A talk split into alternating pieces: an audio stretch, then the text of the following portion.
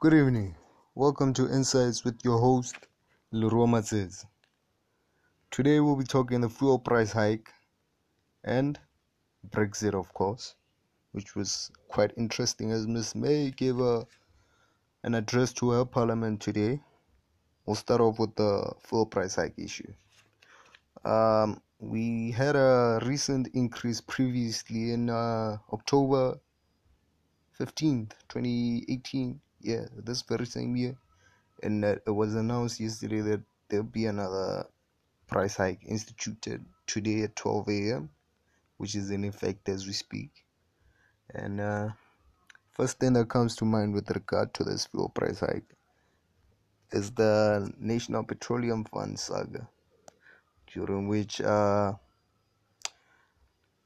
uh, significant members of society of Botswana, Society of Botswana, uh, were implicated in the misappropriation of, of the funds. First of all, the first thing we need to understand is that um, the National Petroleum Fund was meant to cushion consumers from the fluctuating uh, fuel prices. And since the funds were misappropriated, um, this resulted in a, a discrepancy in the sense that um, the cushion was gone. So government was forced to raise these price hike price these fuel prices um, to compensate for the costs. And as a result, the consumer suffers at the end of the day because of the decisions of some significant figures, names withheld, of course and uh, we all know the story. Uh, let's move on to Brexit, which is quite interesting. Uh, Theresa May, the Prime Minister of Britain, um, gave a, an address to our Parliament today, which is broadcasted uh, all over the world, and it, it garnered many, many views. And uh, she mentioned that the implementation period was 134 days from today and uh, if my maths is correct, uh, that should be impl- implemented by the 23rd of March 2019. I stand to be corrected, of course. Um, one of the issues she talked about uh, was the custom deal with the customs deal with the Northern Ireland.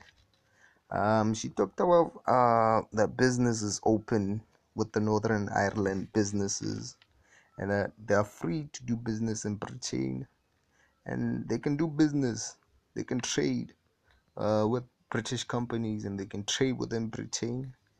And um, she also talked about a, a, free trade agreement with the European Unions and uh, and other uh, countries across the globe. Uh, another issue she mentioned was the agricultural policy, which she said uh, they would try to improve the agricultural economy in the in the, in the country, and uh, also security partnerships, which includes uh, extradition treaties, uh, which would make it easier for, for other countries to extradite criminals uh, from Britain and likewise with with the same countries. Uh, she also talked about data record sharing, which would make it easier for international criminal institution, criminal justice institutions to do their work. And uh, she also talked about foreign partnerships and security, which are very crucial in my opinion. Um, she also talked about the withdrawal agreement, which states that um, which states the procedure uh, the procedures of the withdrawal withdrawal from the European Union, of course. Yeah, and uh, in my view, that what I've observed is that uh, some members of parliament don't agree with the don't agree with their strategies. So it, it remains to be seen how successful this Brexit would be, because there's a possibility of a motion of co- no confidence, vote of no confidence, if you may say, and uh, yeah, we'll watch the space. We'll discuss more about the reactions of her members of parliament in the next episode. Um, that was Insights with your host, Leroy Matsetse. I hope you found this episode interesting and please support me. It will be highly appreciated. Good night.